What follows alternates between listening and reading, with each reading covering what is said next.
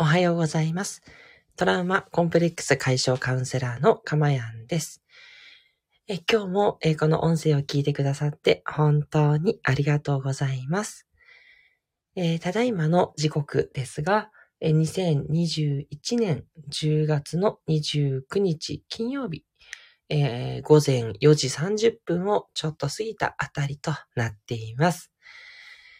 えー、いかがお過ごしでしょうか？いや、早いもので、えー、この収録してるですね、えー、日時からすると、もう10月も終わろうとして、あと今年も2ヶ月という状況になっております。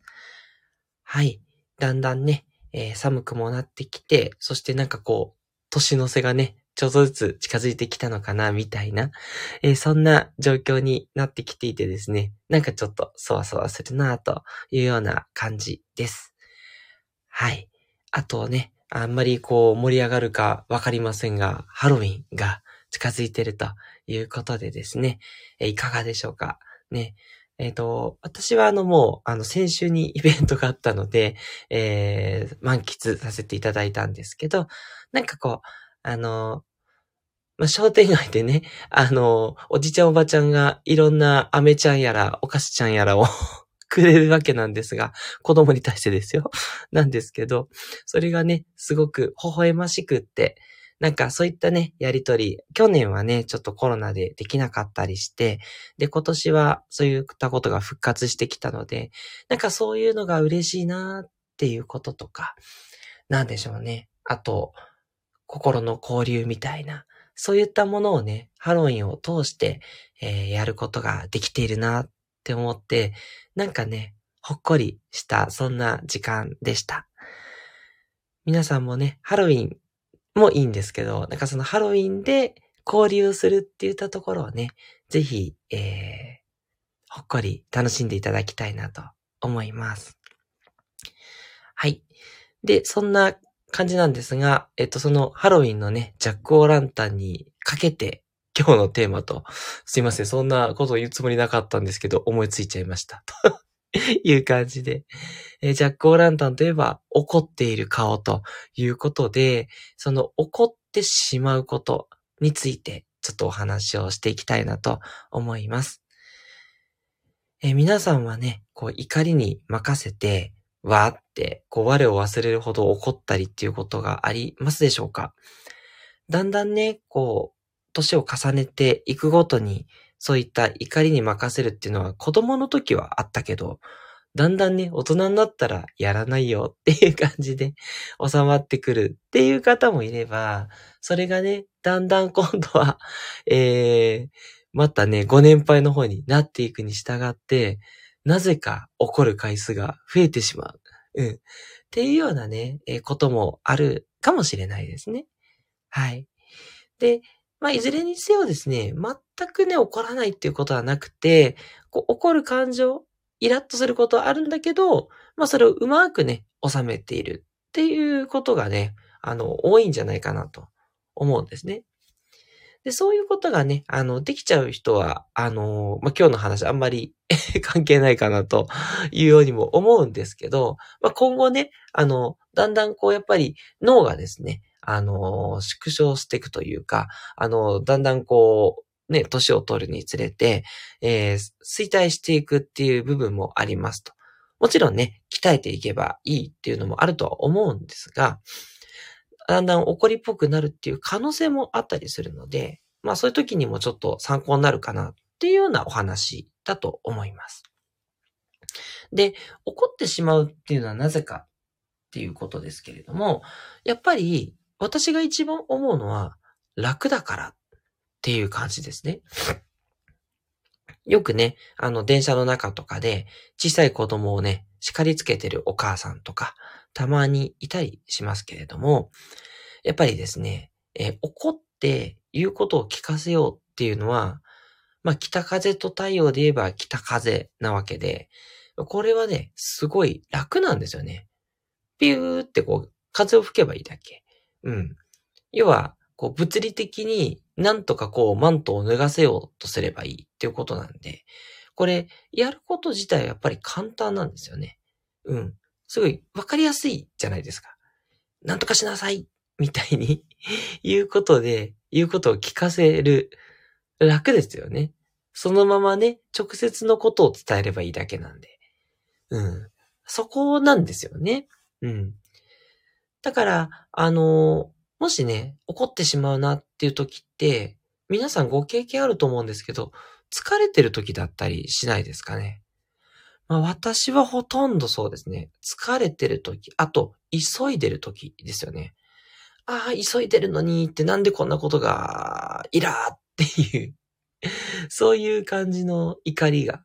あったりするので、余裕がやっぱ長かったりして、なんだろうな、時間ないとか、そういった、えー、余裕のなさがですね、じゃあ楽に、こうそこを解決しよう。まあ、その時は楽にというよりは、早く解決したいって思いがあって、早く楽にってなると、怒るっていう方向にね、行くんじゃないかなって思うんですよね。はい。なので、まあ、あの、怒ってしまう時っていうのは、まあ、余裕がね、あるといいなと思います。いつもいつもはね、難しいって思うので、そうね、簡単に、あの、イラッとすることをなくす必要はないですし、これまでもお伝えしてきた ACT という方法があるように、イラッとするよね、そりゃするよって認めてしまってよくって、はい、えー、こういうことをしようということで、認めたまま、やるべきこと、やりたいことをやる。っていうことをね、進めていければもうそれで十分なわけですね。はい。で、とはいえ、ちょっと難しいのは、えっ、ー、と、先ほどの子供を叱るとか、えー、部下を注意するとか、そういったシーンの時に、えっ、ー、と、怒ってはいけないけど、じゃあどうしたらいいのっていう感じで、やっぱりね、私的にはその怒らないで注意するっていう方が100倍難しいと思うんですよ。すごい忍耐力もいりますしね。うん、注意ね、できればいいんだけど、やっぱり、ね、あんまり部下に注意したらパワハラだみたいなこともありますから、当然ね、それは推奨すべきことではない。とはいえ、うん、この見るに見かねる状況をどうしたらいいんだろう、ということで思うと。まあ、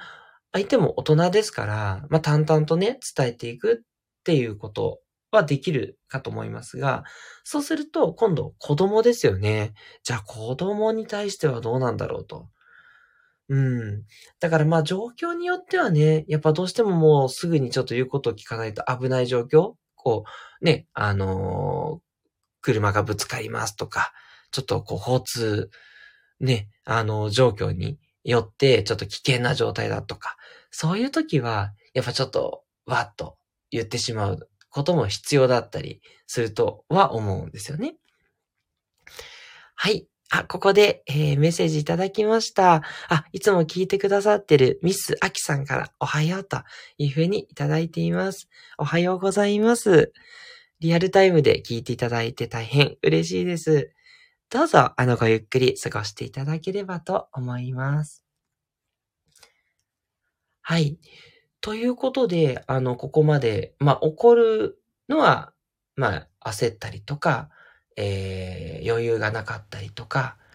あとこう、楽にね、言うことを聞かそうとしてる時だというお話をして、かといって怒らないで注意するっていうのは難しいというふうに言いました。で、難しいんですけど、ただ諦めちゃってると、やっぱりね、いちいち怒っていたら精神的にも良くないですし、まあね、成長したいと、もしそうならないにしたいと思っていたらですね、ちょっといろいろ考えていくということになるんですけど、で、そのいろいろと、じゃあ怒らずに、こう、なだめすかして子供に注意するとか、部下に、こう、あの、よりね、成長してほしいと思って、どう言ったらいいかってことをいろいろ考えていくと思うんですけど、私から一つお伝えしたいことは、うまくいかなくてもいいから、いろいろ試してみようっていう気持ちなんじゃないかなというふうに思います。先ほども申し上げたように、その怒るっていうことよりも、そうじゃなくて伝えていくっていうのは非常に難しいんですよ。うん。直接的なね、注意じゃなくって、やんわりといくから、はい、子供がそれで言うこと聞くかなっていうとね、そう難しい面があるっていうところなので、失敗を恐れないっていうことですね。もういろんなね、あんな手、こんな手を使って、まあそれでも子供の言うことは聞かない。でも、それでいいんですよね。そんな簡単じゃないって思ってください。うん。で、そうすると、いい意味でそこはね、楽になると思います。じゃあ次はこの手だ。あ、ダメだった。じゃあ次はこの B 案だ。みたいな感じで、試していっていただくっていうのがいいと思うんですね。で、あの、ね、うちも小さい子供がいるので、なかなかね、まあ、言うことを聞かない。言うことをね、聞いてほしいなっていう、そういう内容もありますので、えいろいろとまあ工夫をするんですけど、まあ、うちでですね、やっぱすごくうまくいったなっていうのは、まあ、5秒カウントダウンっていうのがあります。あの、何かすぐ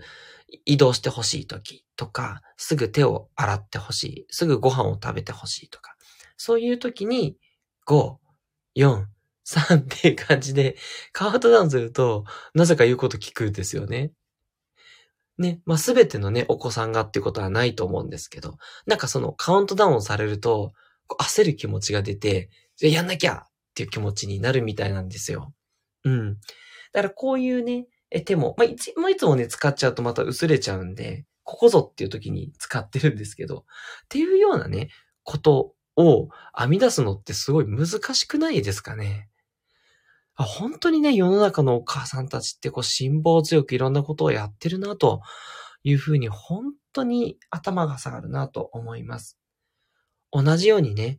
優れた部下を育て上げる上司の方っていうのも相当な忍耐だと思います。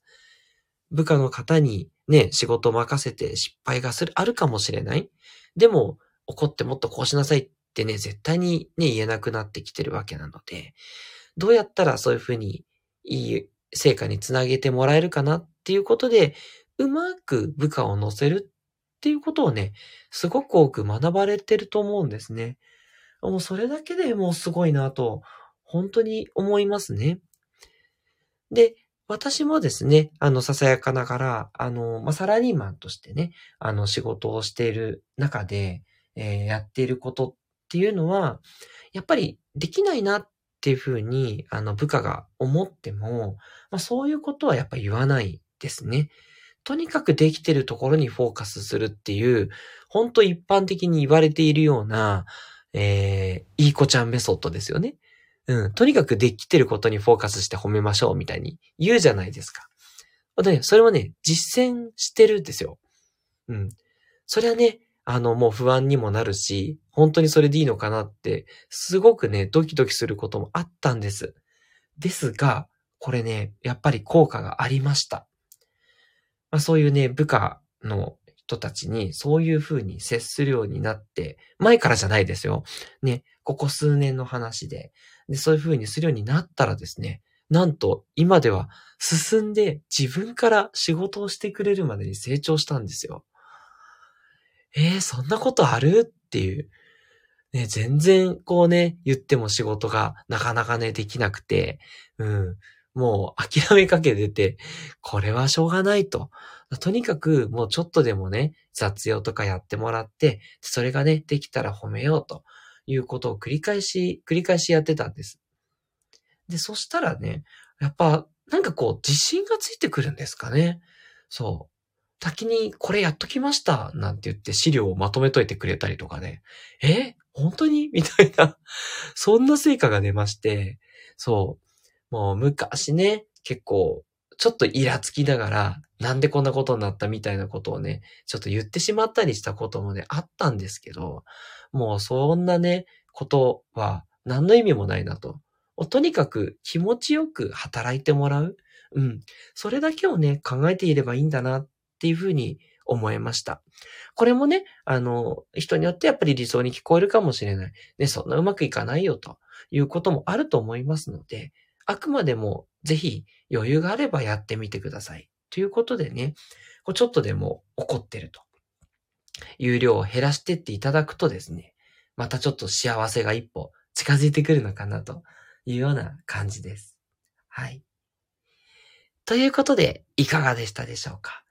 はい。怒ってしまうのは楽だから。ということで、言いたいことは、だから怒んないようにしようね。ということなんですけど、ただそれよりも、怒らないで対応することの素晴らしさですね。そこって本当に難しいし、本当にいろんな手を尽くさないといけないし、大変なので、それができただけで自分を褒めてあげてください。失敗したっていいじゃないですか。何度もですね、いろんな手を試してみるっていうぐらいのね、気持ちがいいんじゃないかなと。それをね、ちょっと今日はあなたにお伝えしたくてですね、えー、この音声を撮らせていただいたということです。いかがでしたでしょうか？人によってはですね、ちょっと今回の話、あまり関係ないっていう方も多かったかもしれないんですけど、逆にね、刺さる人には刺さってくれたらいいなっていう、そういうようなお話をさせていただきました。1ミリでもですね、お役に立つことがあれば幸いです。トラウマコンプレックス解消カウンセラーのかまやんでした。最後まで聞いてくださって本当にありがとうございます。また次の音声でお会いしましょう。